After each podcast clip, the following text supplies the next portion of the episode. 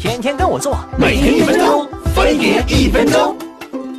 前两天有新闻说，一个怀孕的姑娘误吃了福寿螺，感染了寄生虫，最后不得不引产。哥听了那叫一个心痛啊！今儿就让你们看看这里面有多少寄生虫，给你们提个醒儿。要说咱中国人是真会吃，什么东西到咱这地界都能称美味。就这田螺用辣椒酱一炒，那肉又嫩又入味儿，常年制霸各大夜市地摊儿。后来店家为了降低成本，就偷偷换上了福寿螺。这东西和田螺长得差不多，但它个头更大，壳更薄，螺口大，屁股更塌，生命力也倍儿顽强。随便找个暖和点的地儿，它就能产一盒滴卵。甭看它肉多好养活，这东西煮久了，肉韧的跟个橡皮筋似的。于是商家就又想招啊，按规定煮二十分钟才能吃的东西，现在五分钟就出锅。肉是嫩了，可里边的寄生虫还活蹦乱跳着呢。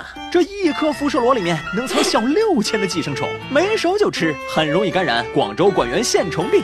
幼虫顺着血管爬进人脑子，就会引发脑膜炎、脊髓炎。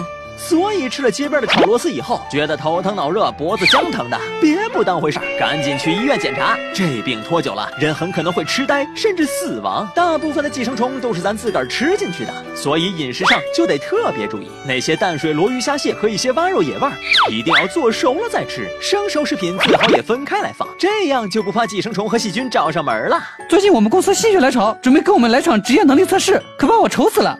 别急，你得摸清出题人的意图，知道他想让你干啥。他想让我死，